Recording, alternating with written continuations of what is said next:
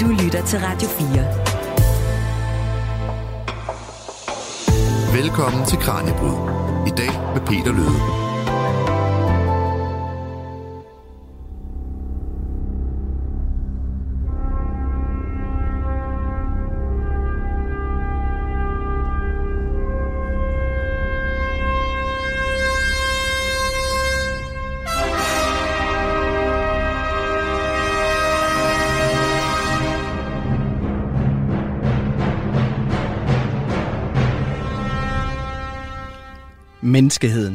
En gang, hvor vi er primitive, og når jeg lukker øjnene, så ser jeg sådan nogle bredkæbede, stornæssede og behårede neandertaler foran mig hulemænd med spyd, der bor i tætte, mørke grotter, og går vi endnu længere tilbage, så forestiller jeg mig en chimpanse, Faktisk så ser jeg det der klassiske billede af menneskets evolution for mig. Det der, der hang i mit klasselokale, da jeg var barn, og som I helt sikkert også har set derude. Det her med chimpansen, der udvikler sig til en sammenkrøllet, mere oprejst version af sig selv, der efterhånden begynder mere og mere at ligne et menneske. Og til sidst, så er det bare en mand, der går helt rank. Det er evolutionen for mig, men er det sådan, det er gået til? Og hvad med planterne og dyrene? Jeg vil gerne prøve at finde ud af, hvor det liv, vi kender i dag, det kommer fra. Velkommen til tredje episode af vores serie om livet, hvor vi dykker ned i et helt centralt spørgsmål. Hvordan begyndte livet? Og til det spørgsmål, der er der jo ikke kun et svar. Derfor har vi fået fat på nogle forskere, der kan fortælle os, hvordan det hele begyndte, både inden for medicinens verden, inden for religionen, astronomien og biologien.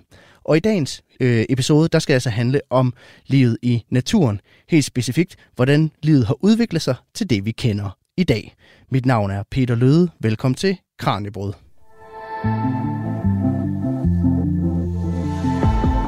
Du lytter til Kranjebrud på Radio 4. Og her i studiet har jeg besøg af Tobias Wang, professor i zoofysiologi, og Kai Finster, professor i mikrobiologi, begge på Aarhus Universitet. Tak fordi I ville komme forbi studiet. Tusind tak som jeg nævnte før, så er det jo særligt et spørgsmål, jeg er meget interesseret i at prøve at finde svar på i dagens program, nemlig det her med, hvordan livet har udviklet sig. Men det kan være til en start, at vi skal dykke lidt ned i det her billede, som mange nok kender fra klasselokalet, som jeg også beskrev i starten. Øh, det her med aberne, der bliver til et menneske. Aben, der rejser sig op i nærmest sådan en, en, en, en trappeform. Øh, øh, er det et godt billede på, hvordan evolutionen er foregået, Tobias? Altså både ja og nej, vil jeg sige. Altså det, er jo, det er jo forkert forstået på den måde, at, at billedet ofte tegner en chimpanse, altså en af vores nulevende slægtninge, som om, at vi er altså, at det, det er vores forfar. Det, det er jo ikke sådan, det er. Vi har jo en fælles forfar med chimpansen, som har set anderledes ud end både os og dem. Mm. Men der er jo noget rigtigt i, at vi har en fælles forfar, som har været abe-lignende, og jo har været en, som altså, har haft en anden gangform, og vi har så har rejst os op. Så, så den er sådan øh, faktuel øh, øh, øh, misledende, men altså, i, i virkeligheden er det, er det jo ikke, sådan, altså, det er jo ikke et, et, et åndsbollet billede af, hvordan det øh, kan være foregået. Nej, altså illustrationen er egentlig okay, eller hvad kan man sige, tanken bag billedet er, øh, fungerer egentlig okay, og illustrerer en rimelig godt, hvad illustrationen går ud på. Ja, altså at vi ændrer os med tiden. Ja, men ikke at min forfader så er en, en chimpanse eller en, en orangutang eller noget i den stil. Nej, men du har en fælles forfar med orangutangen og med chimpansen. Hvordan kunne et mere repræsentativt billede af evolutionen så se ud? Jamen, det ville jo være at tage de øh, mennesketyper, som vi ved, vi afstammer fra, så man kunne prøve at afbilde dem, og så kunne man jo gå helt tilbage til, til Luca, eller hvor, hvor langt man nu vil gå tilbage. Altså i princippet starter vi jo med et eller andet øh, encellet organisme, som ja. så har udviklet sig. Og det kan være, at vi skal prøve lige at tale lidt om det her med, hvorfor evolutionen overhovedet er, er vigtig at forstå, for at, at forstå den måde, livet ser ud på den dag i dag. Altså, hvad er det, evolutionen egentlig giver svar på? Jamen, det giver svar på den diversitet af liv, der findes på jorden. Det, mm. det, for, det forklarer, hvordan er vi gået fra den første indcellede organisme til alle de forskellige livsformer, der findes på jorden i dag. Og så giver det os en, en erkendelse af vores, os selv og vores egen rolle i, øh, i universet, om man vil. Ikke?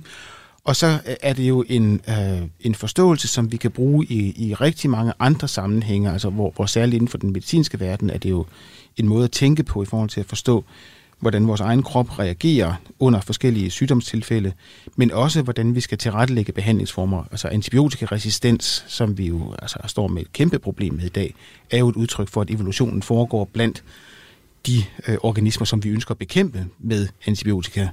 I kræftbehandling er det jo en tumor, som vi ønsker at slå ned. den udvikler sig også igennem evolution ved naturlig selektion. Og, og der skal vi forstå, hvordan den kræfttumor udvikler sig, når vi behandler den. Så det har, det har kolossalt store, øh, stor betydning for den måde, altså vi skal behandle sygdommen på.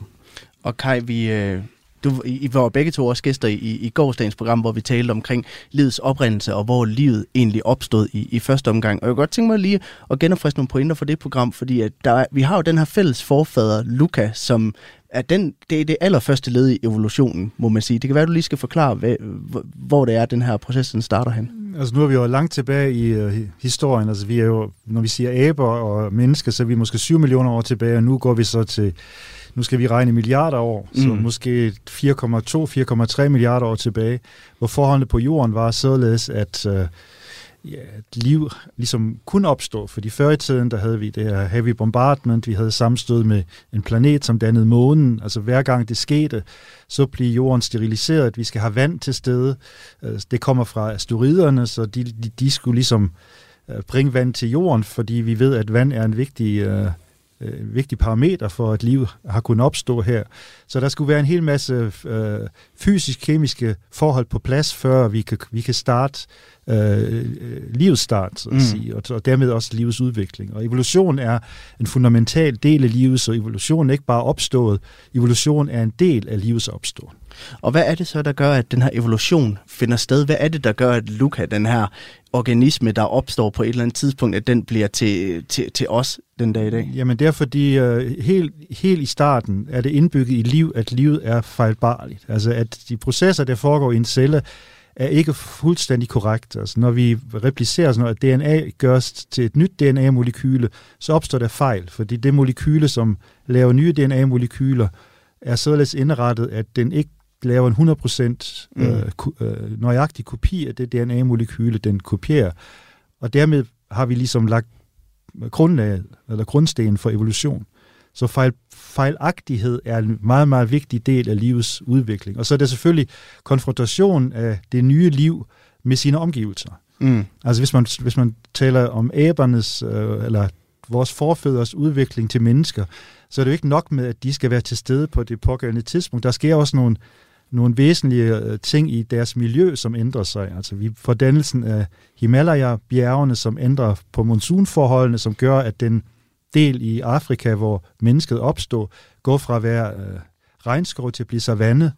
Så de, hvis det ikke var sket, så øh, kan man ikke med sikkerhed sige, at der var udviklet mennesker i den periode, hvor, hvor forfædrene til menneskene udvikles. Så det er ikke bare et spørgsmål om øh, den genetiske fejlagtighed i overførsel af gener fra den ene generation til den anden. Der skal også være de rette miljøforhold til stede, som ligesom fremmer en bestemt type over en anden type organisme.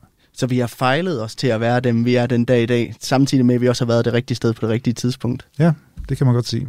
Og jeg tænker, vi skal dykke lidt mere ned i den her evolutionstanke. Det gør vi lige om lidt. Du lytter til Kranjebrud på Radio 4. For lad os vende blikket mod en, en mand, som mange nok tænker på, når man tænker på evolution, nemlig Charles Darwin. Altså, det kan være, at du skal starte med, Tobias, lige at sætte os ind i, hvem er Charles Darwin? Charles Darwin var født i 1809 i en lægefamilie og, øh, og, og skulle starte med at læse medicin, for det var jo sådan en profession, der, der det gør den jo stadig, går i arv. Så, så han øh, startede med at læse medicin i Skotland og, og, og øh, mistede så lysten, men var meget naturhistorisk interesseret og kom så til Cambridge, hvor han, hvor han læste teologi, som jo på det tidspunkt var sådan det andet fag, man kunne læse på universitetet.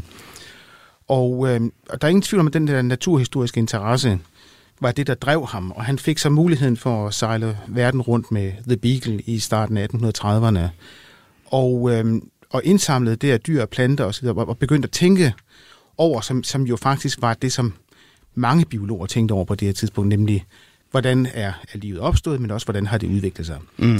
Så i, han kommer så frem med, med, med den bog, som han publicerede i, i 1859 om artens oprindelse, men det, det, man skal huske på, det var, at han, det var ikke egentlig en ny tanke, at, at, at, at livet udvikler sig igennem evolution. Nej. Det, det, det var øh, en, en anerkendt idé blandt samtidens biologer, og allerede i 1809 havde Lamarck faktisk, øh, altså det år, hvor Darwin blev født, der havde Lamarck faktisk skrevet, at han kunne forestille sig, at evolution var noget, der foregik ganske, ganske små skridt, Det han så havde foreslået, det var, at det var, ned, altså det var tilegnede karakterer, som blev nedarvet.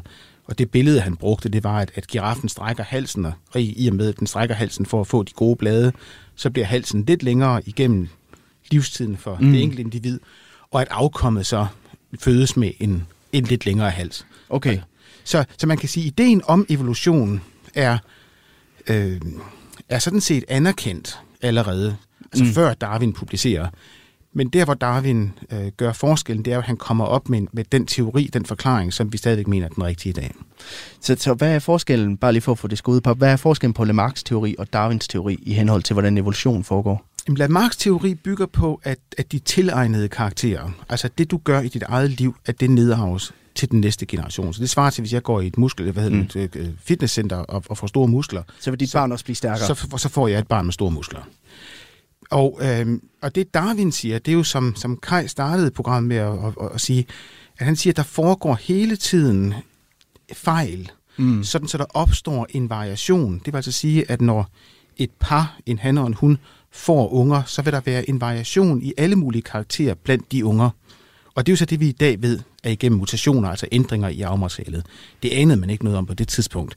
Men der, altså Darwin øh, øh postulerer altså, at den her, der, at den her variation opstår.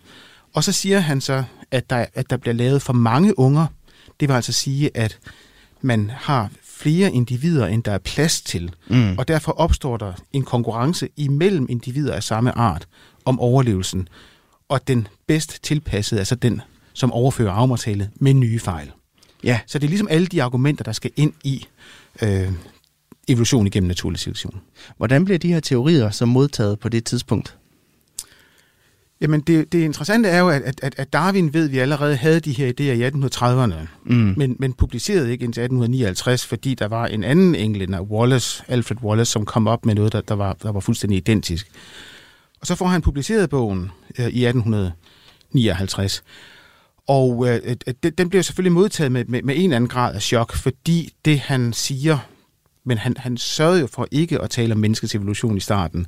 Men det han siger, det er jo, at, at alt levende er noget, der er opstået én gang, og han siger, at det, det undergår den her øh, gradvis evolution, som er tilfældig, og dermed fjerner han jo et, øh, et, hvis man siger, en, en guddommelig kraft fra øh, skabelsen af mennesket. Og, og, og, og derfor var der selvfølgelig en, en, en vis modstand. Og det var, men altså, det man så også må sige, det var, at der var en naturvidenskabelig modstand, fordi altså, han havde jo ikke bevist, at det var sådan. Mm. Og det er først i 1930'erne, at man, at man kommer op med egentlige modeller, hvor man matematisk kan sandsynliggøre, at evolution kan virke igennem den her selektion. Mm. Så, så man må sige, at øh, i 70 år efter publikationen af, hvad der vel på mange måder er det vigtigste arbejde inden for naturvidenskab nogensinde, der er der en usikkerhed, altså en velbegrundet usikkerhed på, omkring hvorvidt det er rigtigt eller ej. Hvad er det så, han observerer, mens han er afsted på, på den her øh, båd The Beagle? Altså, hvad er det, der sætter ham på sporet af den her teori? Jamen, det, det lader ikke til, at han har fået ideen under rejsen. Nej. Øh, men øh, det, han ser, er jo livets mangfoldighed. Og, øh, og jeg tror, det er svært at forestille sig, at man som naturhistorisk interesseret øh, kan rejse rundt og se den her mangfoldighed, uden at tænke, hvordan i alverden er det opstået. Ikke? Så, så det, er jo, det, det er jo det, han har, det er det, han har på en eller anden måde mm. latent haft som en tanke. Og så får han, og det, kan vi jo, det ved vi udelukkende ud fra nogle notesbøger fra 1937, det der hedder notesbog B, at der tegner han første gang sådan et, et, et livets oprindelse, så står der meget malerisk oppe i venstre hjørne, I think. Altså, at jeg, jeg forestiller mig, at det kunne være sådan. Og så redegør han for øh, de her komponenter, som jeg, som jeg netop lige har fortalt om, i en, altså den her teori om naturlig selektion. Men han er også godt klar over, at det er en svær teori at bevise. Og det er nok en af grundene til, at han ikke publicerede, det var, at han, at han ønskede ligesom at samle evidens, og det gjorde han jo så over de næste 20 år. Blandt andet på, at man har husdyr, som man jo selekterer på. Så hvordan, at man får hunde, der ser meget forskellige ud, man får grise, som får øh, en, en ekstra rygvivl faktisk, ikke? og så videre, så videre, så videre. Så han kan altså vise, at et hårdt selektionspres, altså hvor man driver evolutionen kunstigt, mm. øh, fordi vi ønsker at fremavle et, et, eller andet, et, øh, en anden karakter, at det virker. Og det er jo et meget, meget godt argument for, at teorien kan virke, men er det nok? Det var det, der var, det, var det man stillede spørgsmål sammen. Ja, så han kan pege på nogle, nogle steder i verden omkring ham, hvor man faktisk ser evolutionen fungere i, i, i praksis på det her tidspunkt. Ja. Men hvad er, bliver hvad kan man sige, the smoking gun, så 70 år efter, hvor det endelig lykkes rent faktisk at finde nogle beviser på den her teori? Jamen det gør, at det, det, det der sker, det er, det er, at man begynder at lave en statistisk behandling af, øh, hvor, ofte, altså, hvor, hvor ofte optræder et gen i en population, altså en gruppe af, af individer. Og hvis man nu forestiller sig, at man fjerner, altså man, at man pålægger et selektionstryk, det vil sige, at man, at man fjerner dem, som, som har en given karakter, så kan man vise, at et, et selektionstryk, som man kan tro på er rimeligt, kan drive mm. øh, ændringer i, i gensammensætning og dermed drive evolutionen. Men man skal jo stadigvæk have styr på, hvad er det for nogle, hvor kommer den der variation fra? Og det havde man jo ikke indtil 1950'erne, hvor man beskrev DNA. Så der er jo rigtig mange komponenter, som indgår. Derfor kan man sige, at det er først, hvis man skal være rigtig strid, så er det jo først efter, efter 2. verdenskrig, at man kan sige, at, at nu begynder den teori at være så øh, veldokumenteret, at, at vi må tro på den. Så det kommer også i takt med, at man bliver klogere på genetik, simpelthen? Altså genetik er helt grundlaget, kan man sige, for, for, for at vise, at, at, at teorien er rigtig.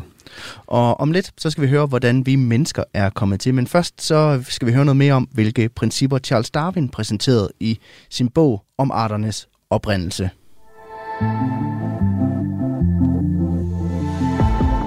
Du lytter til Kranjebrud på Radio 4. Mit navn er Peter Løde, og vi er i gang med Kranjebrud, hvor vi i dag dykker ned i evolutionen for at forstå, hvorfor både menneskeliv, dyreliv og planteliv egentlig er kommet til i den form, det har i dag. Med i studiet har jeg besøg af to skarpe professorer, nemlig Tobias Wang, der er professor i zoofysiologi, og Kai Finster, der er professor i mikrobiologi, begge to på Aarhus Universitet. Og vi har talt om Charles Darwin og hans bog, der hedder Op om arternes oprindelse. Og jeg tænker, vi skal dykke lidt mere ned i, hvad bogen så kan fortælle os omkring livet. Fordi et af de begreber, vi får præsenteret i bogen, det er jo det her med naturlig selektion. Det kan være, at du lige skal prøve at forklare, Tobias, hvad det dækker over.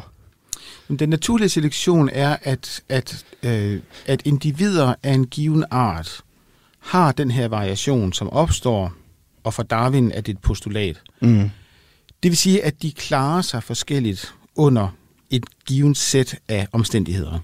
Nogle klarer sig altså bedre end andre, og dermed bliver naturen den, der kommer til at selektere, altså gøre, at dem, som klarer sig bedst, er dem, der får flest afkom, og dermed bliver det deres arvelige karakter, der overføres til den næste generation. Så simpelthen fordi de har en fordel i en given situation, så er det mere sandsynligt, at det er deres gener, der bliver bragt videre til, til kommende generationer. Ja, altså du kan, du, du kan tage det som, som øh, øh, øh, mikroorganismer, hvor vi behandler med øh, antibiotika. Dem, som har en resistens, som er opstået tilfældigt, det er dem, der overlever. Alle de andre dør, og dermed bliver det så de resistente, der overlever. Det er jo så i det tilfælde ikke en naturlig selektion, der er det så en kunstig selektion, vi har lagt på. Mm. Men, men altså dybest set, at nogen ikke klarer sig, og andre klarer sig bedre. Ja, og når vi taler om de her variationer, altså hvor store variationer er der så tale om fra den, hvis vi skal blive ved bakterierne, fra den ene bakterie til den anden, eller fra den ene girafshals til den anden, er, er det meget store ændringer fra generation til generation, eller meget små? Jamen, det var jo sådan en, en diskussion, som kørte, fordi øh, øh Darwin siger jo meget specifikt, at, at evolution virker langsomt, så det er små variationer, der opstår, og så får vi lige så langsomt en længere og længere hals, hvis vi skal blive i giraffen, eller mm. en mørkere og mørkere hud, eller en lysere og lysere hud, eller hvad det nu skal være. Uh, men der var en, en del samtidig, som havde det, de kaldte for hopeful monsters. Ja. Ideen var der, at, at, at man med altså i en generation kunne forestille sig, at man fødte en, et afkom, som var fundamentalt forskelligt, og derfor et monster. Og de hopeful monsters så ville overleve, fordi altså de netop var hopeful, fordi de besad nogle karakterer. Så, så der var sådan en idé om, at man kunne forestille sig, at der ville ske en kæmpe, at der kunne ske en kæmpe, kæmpe ændring bare i en generation. Mm. Det, det mener vi jo ikke så meget i dag, men altså man må sige, der har jo været nogle eksempler på det, hvor, hvor øhm, Altså for eksempel det, at hele vores arvemateriale er blevet duplikeret igennem, altså hvor man har lige pludselig ender op med det dobbelte arvemateriale. Og det er jo sket hos et enkelt individ. Og så har så øh, øh, afstedkommet, at man nu har meget, meget mere arvemateriale at bruge, og det har så kunnet have en overlevelsesmæssig værdi. Så, så ideen om Hopeful Monsters er ikke, er ikke, sådan, er ikke åndssvag, men, men altså, i dag mener vi jo, at, at det langt mestendels foregår i små skridt. Men det var ikke alt, der gik op for Charles Darwin, altså, fordi det var noget med det her, at princippet omkring arvelighed ikke rigtig gav mening. Kan du prøve at fortælle, hvorfor?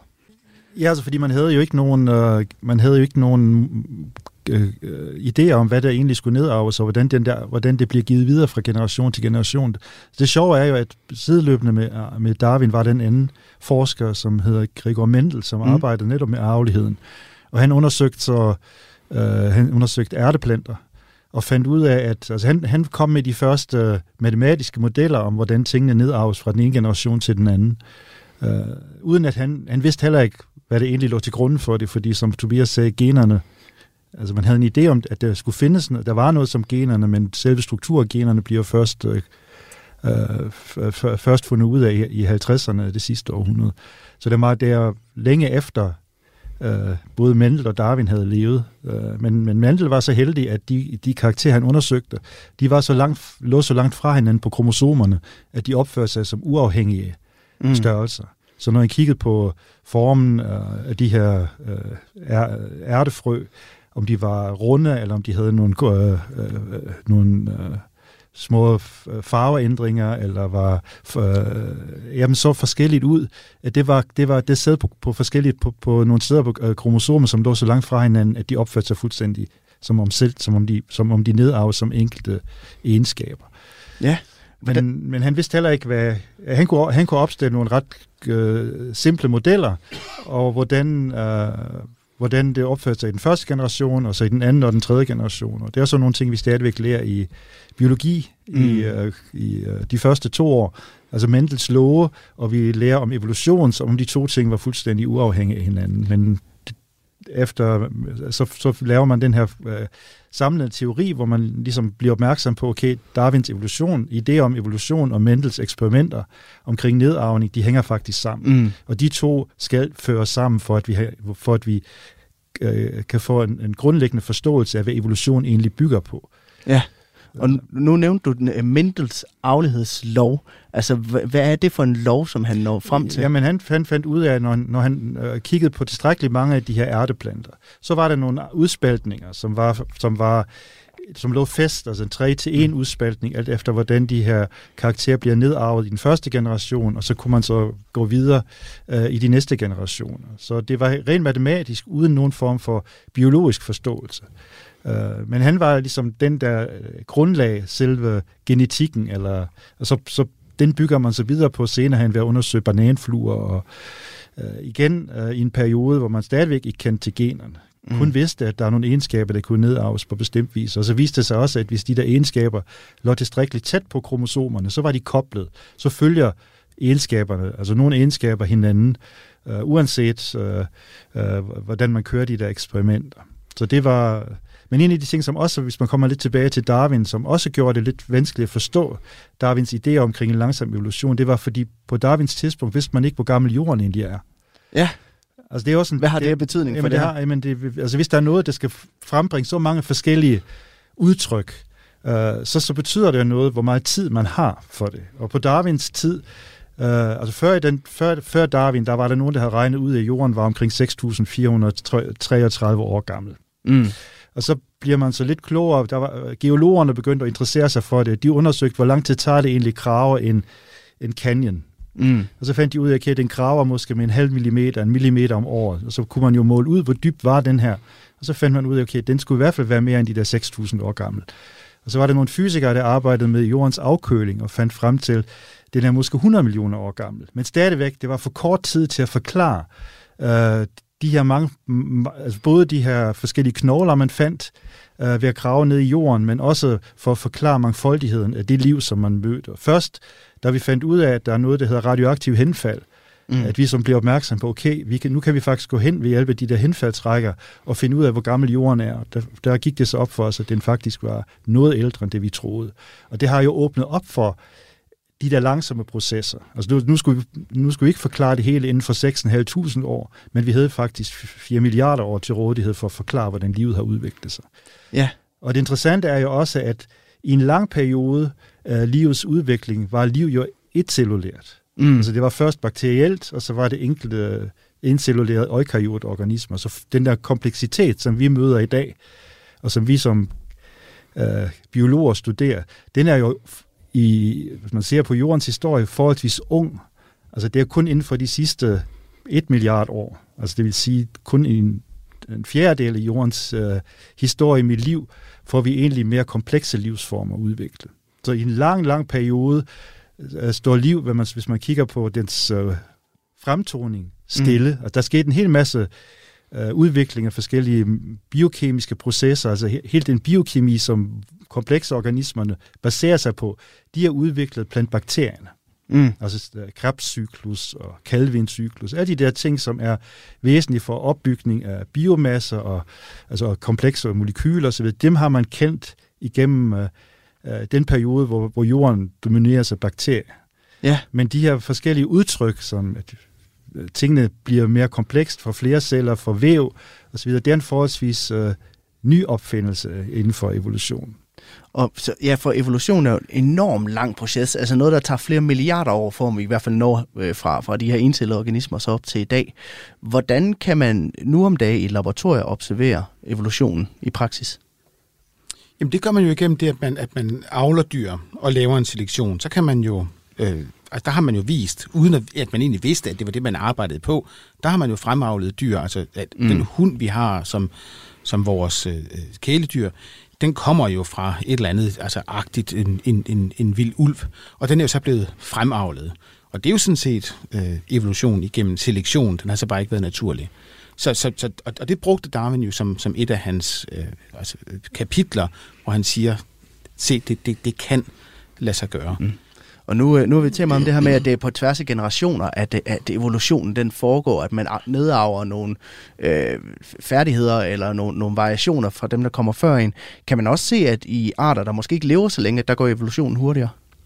Ja, der vil, der vil være, altså der, der, der er en direkte sammenhæng imellem antal generationer og hastigheden, hvor med ændringerne foregår. Ja, hvor ser man det for eksempel? Jamen det vil du se, hvis du sammenligner øh, øh, små pattedyr, som har en generationstid på, lad os sige, 6 måneder, versus en elefant, der har en på 30 år. Altså, så, så, så det, det, det er vel, altså det, det skal man sige, er, er sådan relativt vel øh, forstået. Så det vil også sige, at de her dyr, de, faktisk, de kan bedre tilpasse sig en, en, en verden, som måske er under forandring? Jo, og det er der noget, man er bekymret for nu, altså med, med de her meget hurtige klimaforandringer, så, så vil det være, at de store dyr vil have meget svært ved det, fordi de, de simpelthen ikke har tid. Mm. Og deriblandt også os, kan man sige. Ja, så kunne, ja, det kan man sige, ja. ja. Lige om lidt, så skal vi nemlig høre, hvordan mennesket egentlig er blevet til.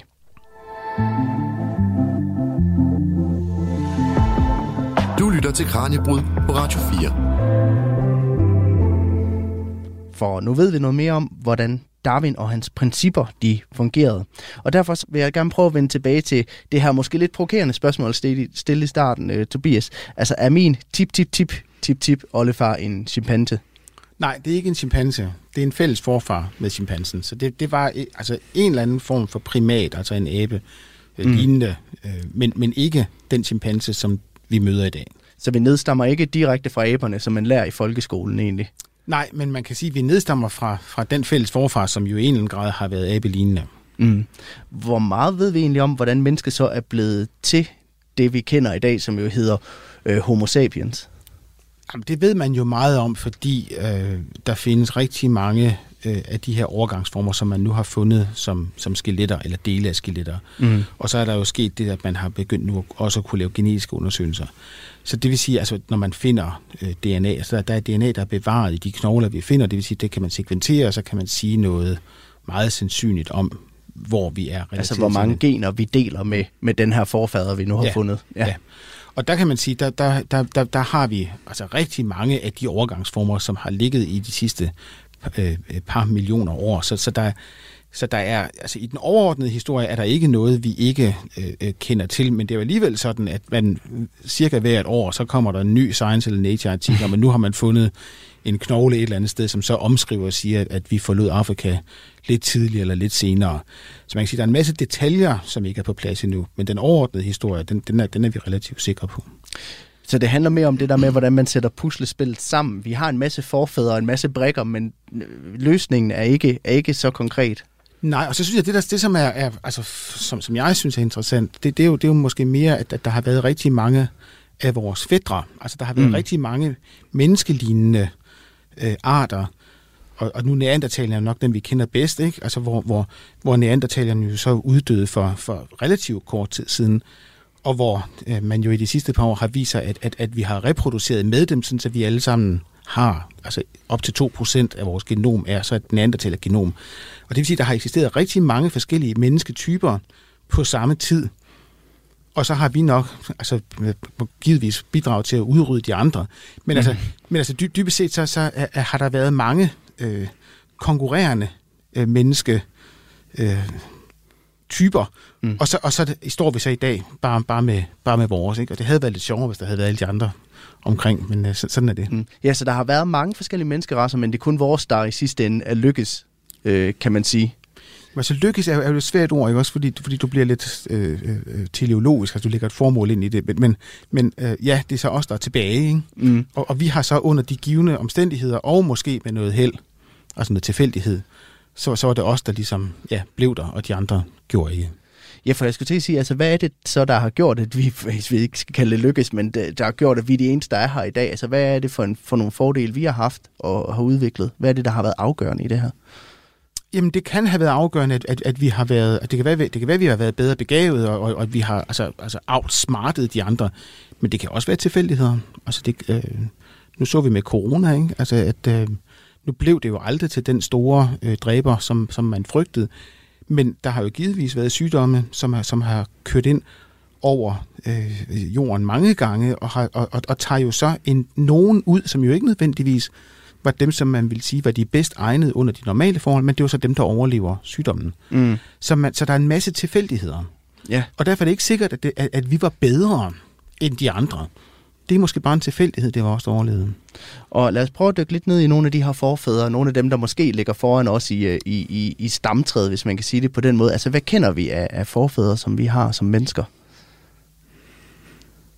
Ja, altså jeg ved ikke, om vi kender vores direkte forfædre. Altså vi kender nogen, der har levet samtidig med os, men det er jo ikke vores forfædre. Jeg tror ikke, vi kender vores forfædre. Altså hvis man går, hvis man tager på Morsgårdmuseet, mm. så kan man jo gå op ad trappen. Ja, ned der har de en masse forskellige Der har man jo ligesom prøvet ja. på at rekonstruere. Altså vi har den der Lucy, som er en meget berømt, uh, meget berømt skelet, som man har fundet i, i uh, uh, var det Kenya, man fandt den, eller i hvert fald i det her, ja, i, ja, altså i, i, uh, i Østafrika uh, som jo er, er klassikeren over dem alle sammen, og som var sådan en Australopithecus-lignende uh, menneske, en lille en meter høj fyr. Um, og så, kan man, så finder man, som Tobias siger, man har fundet nogle skeletter i Sydafrika, i nogle huler. Men altså, jeg ved ikke, om, om man kan sige, at de er direkte forfædre. Det er i hvert fald nogen, der har levet, men de er så gamle, at der har man ikke DNA fra. Mm. Men man har knoglerne, man kan rekonstruere deres skeletter, man kan se, sige, hvor højt var de, hvor, gik de oprejst, eller hvordan bevægede de sig for det, for det meste. Levede de stadigvæk op i træerne, eller gik de primært rundt på savannen?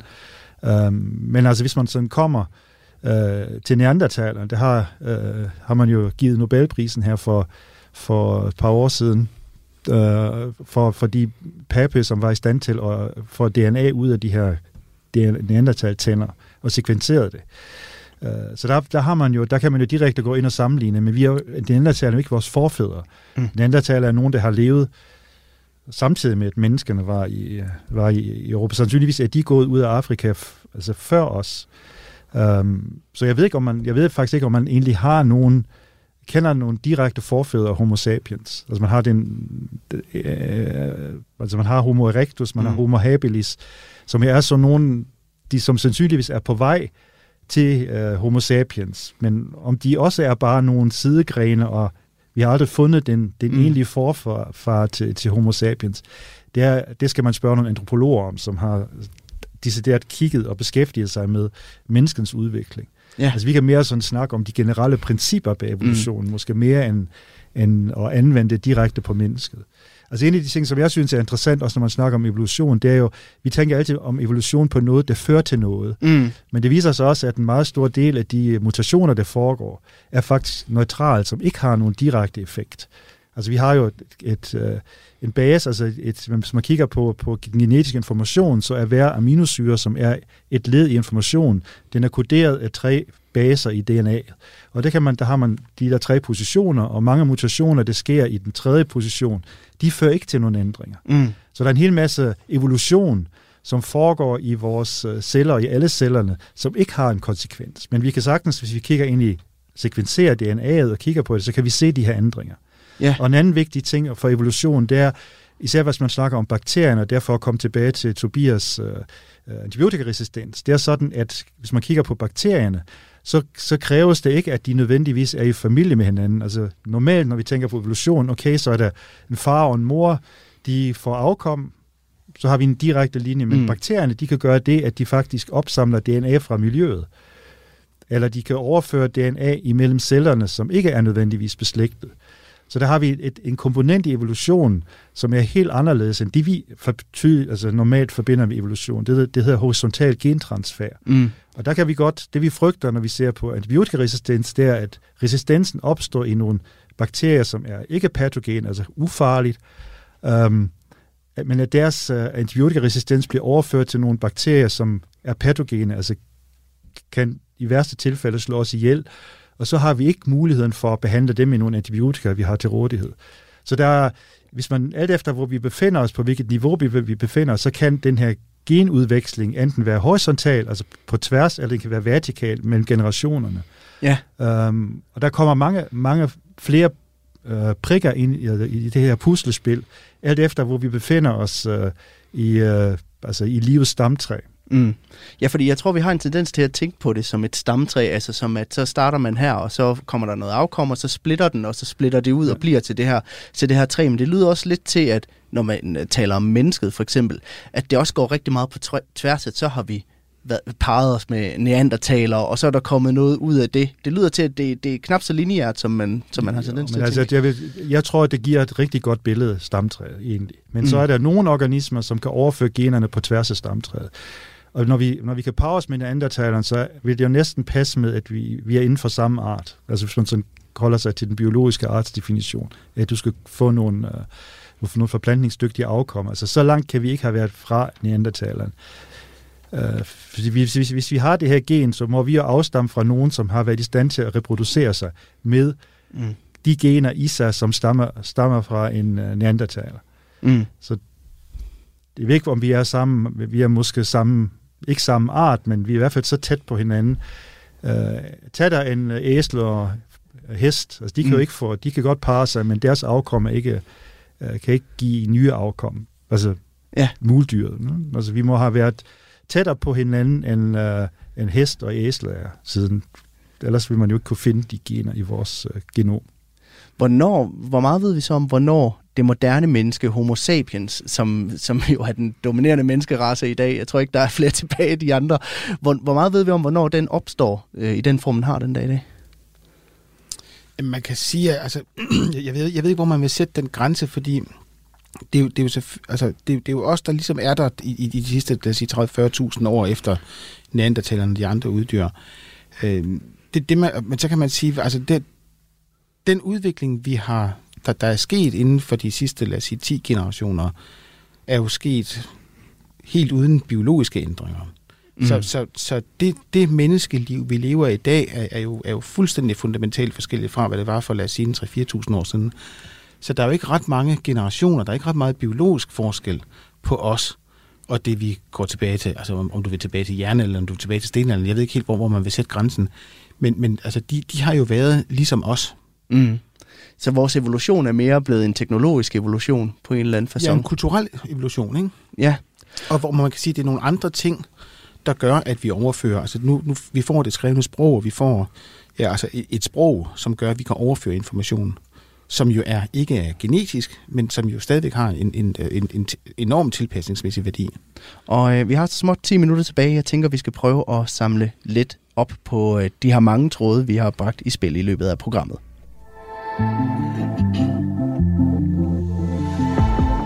Du lytter til Kranjebrud på Radio 4.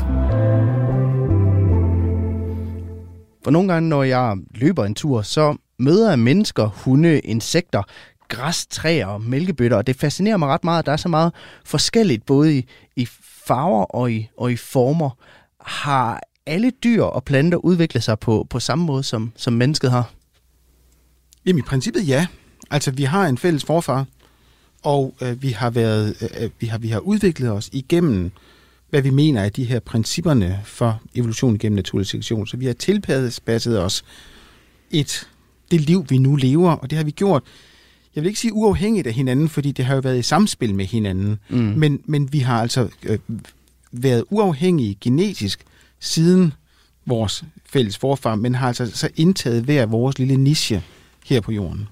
Men der er jo også, nu har vi talt om det her med husdyr kontra vilddyr, hunde kontra ulve, hvor vi jo for eksempel har været inde og, og arbejde på at afle nogle bestemte øh, ting frem i, i grise eller, eller hunde, eller hvad det måtte være. Altså, begynder vi at nå et punkt også, hvor mennesket også spiller en afgørende faktor i, hvordan evolutionen den øh, ser ud? Ja, det må man sige. vi gør, altså vi, øh, vi ødelægger jo alt omkring os, og dermed gør vi det umuligt for, for en hel masse arter at overleve. Så, så ja, vi spiller på den måde en kolossal rolle i og med, at vi er i gang med, med egentlig at starte en masse uddøning. Ja, så vi giver ikke, vi giver ikke dyrene chancen for at tilpasse sig i en, i en verden, der hurtigt ændrer sig. Ej, det, gavmildhed er ikke lige frem det, der karakteriserer vores øh, nuværende adfærd.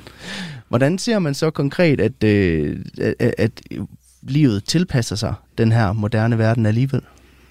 Altså, det er altså et klassisk eksempel fra en, et møl, som levede i øh, England.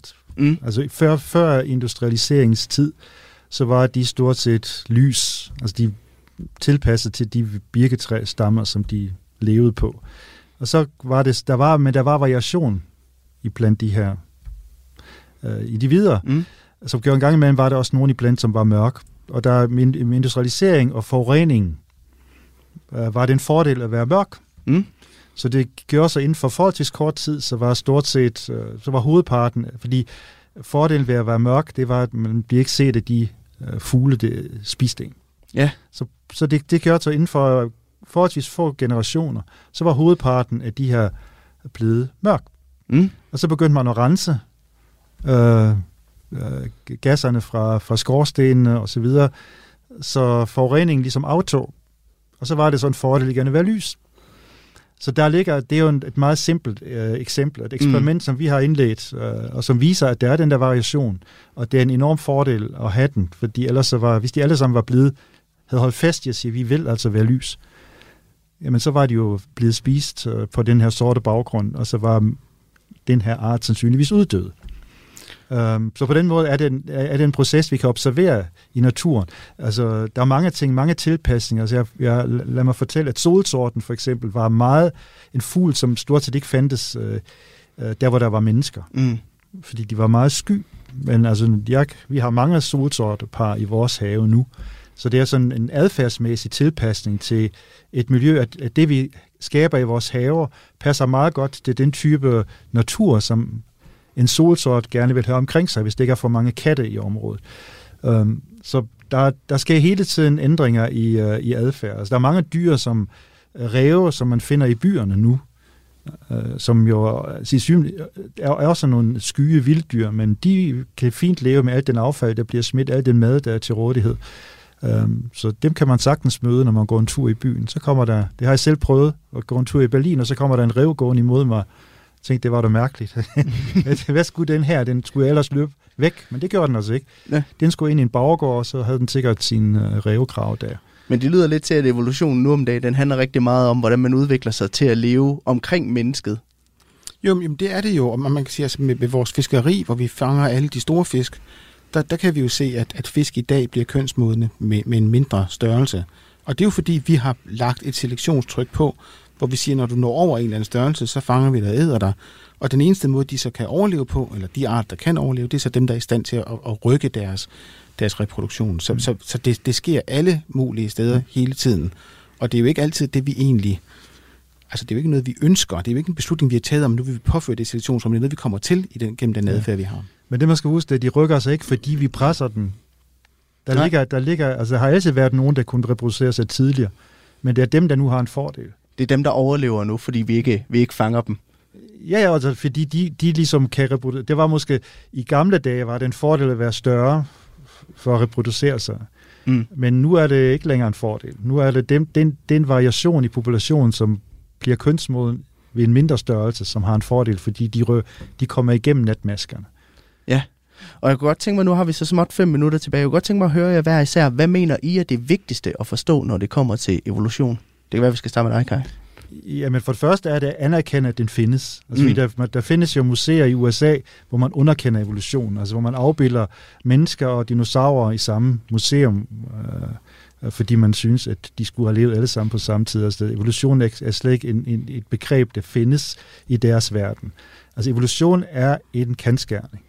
Mm. Det er, er sådan set det vigtigste, og der, det er den vigtigste mekanisme til at udvikle liv på jorden, og har gjort det igennem de sidste 4 milliarder år. Men det er i samspil med omgivelserne. Mm. Så det ene er, at den genetiske variation, der opstår ved fejl, det har vi jo prøvet på at understrege gang på gang, men det er fejl, der møder miljøet.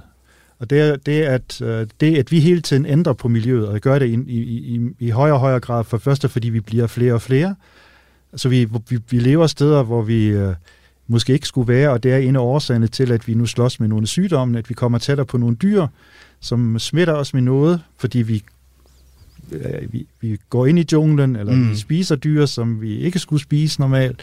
Så det er, det er, det har, der, der er et samspil imellem øh, vores, vores måde at opføre sig på, og den omgivende natur, og, og den måde, som øh, organismerne, inklusive os selv, udvikler sig på.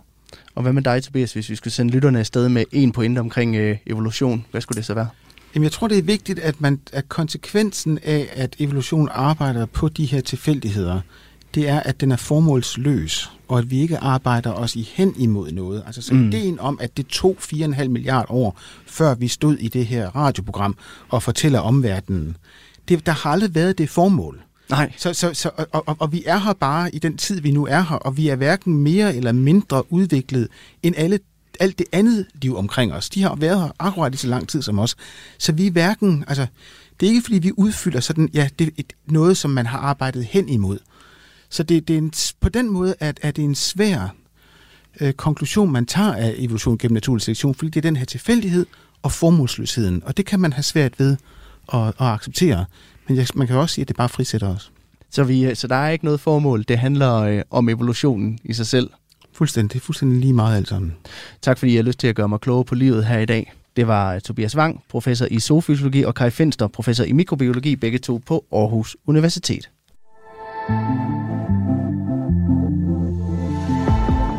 Du lytter til Kranjebrud på Radio 4.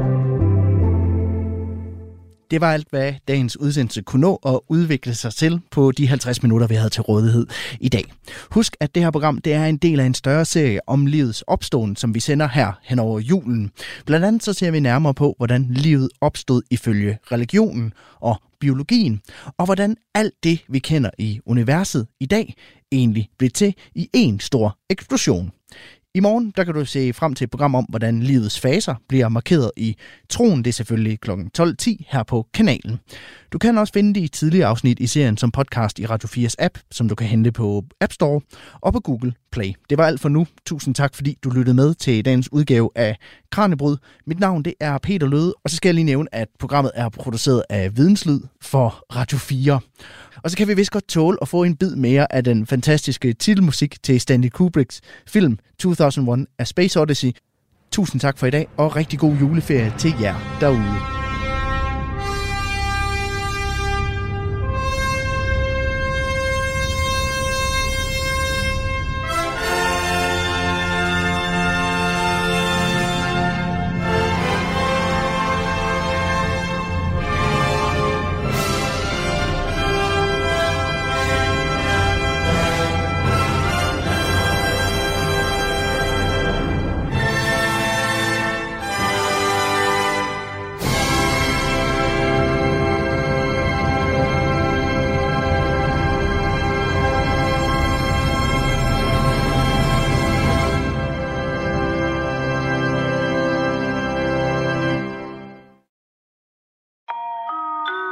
Han nægter, at der har været tale om sådan en bevidst manipulationsstrategi fra hans side. Ikke?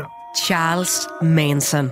Og det er jeg overbevist om, der har været. Kultlederen, der endte som centrum for en række bestialske drab. At det lige går ud over de mennesker, det går ud over, det er et tilfælde. Lyt med, når vært Christoffer Lind og religionshistoriker Peder Bybjerg forsøger at forstå mennesket bag monstret i Krimiland. Manson er helt sikkert sociopat. Højst sandsynligt psykopat. Find det i Radio 4's app, eller der, hvor du lytter til podcast. Radio 4. Der er måske mere bag. Ikke så forudsigeligt.